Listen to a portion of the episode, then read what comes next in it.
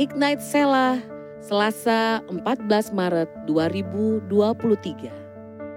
Mengasihi orang lain. Firman Tuhan dalam Lukas enam ayat tiga puluh dua. Dan jikalau kamu mengasihi orang yang mengasihi kamu, apakah jasamu? Karena orang-orang berdosa pun mengasihi juga orang-orang yang mengasihi mereka. Shalom Sobat Ignite.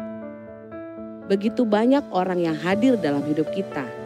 Kalau dihitung, mungkin saat ini sudah sampai ratusan, bahkan ribuan orang.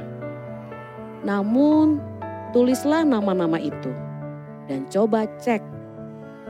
Ternyata tidak semuanya menyenangkan, menguatkan, bahkan sebagian menjengkelkan dan mengesalkan. Pagi ini, kita diingatkan mengasihi orang lain yang tidak mengasihi kita.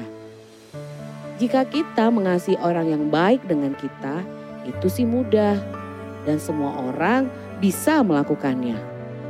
Namun mengasihi orang yang menjengkelkan, menyusahkan, membicarakan hal yang buruk tentang kita, mempermalukan kita, menolak kita, itu bukan hal yang mudah dilakukan.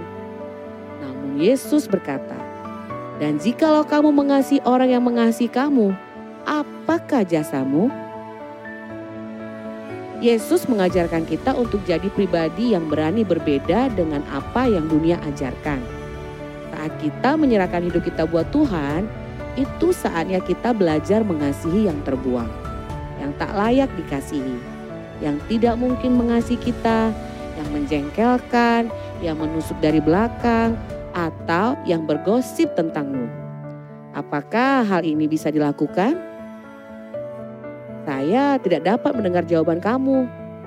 Tapi saya cukup yakin sebagian besar di antara kita akan menjawab, tidak semudah itu. Benar, jika kita berani berkata jujur, ini tidak mudah dilakukan. Anak zaman now bilang begitu sulit. Itu sebabnya kita memerlukan kasih Tuhan di dalam hati kita, agar kita dapat mengasihi orang lain.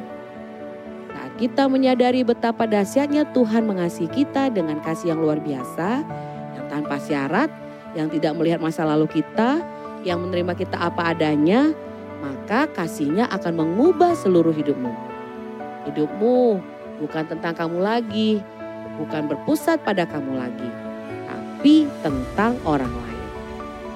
Kita akan belajar mengasihi orang lain, bahkan yang tidak layak dikasihi, mengejar dan mencari mereka, menyelamatkan jiwa mereka berapapun harganya sampai mereka dipulihkan. Guys, kita hanya dapat melakukan semua hal itu tanpa memikirkan untung rugi, yaitu saat kamu menerima kasih Tuhan secara pribadi.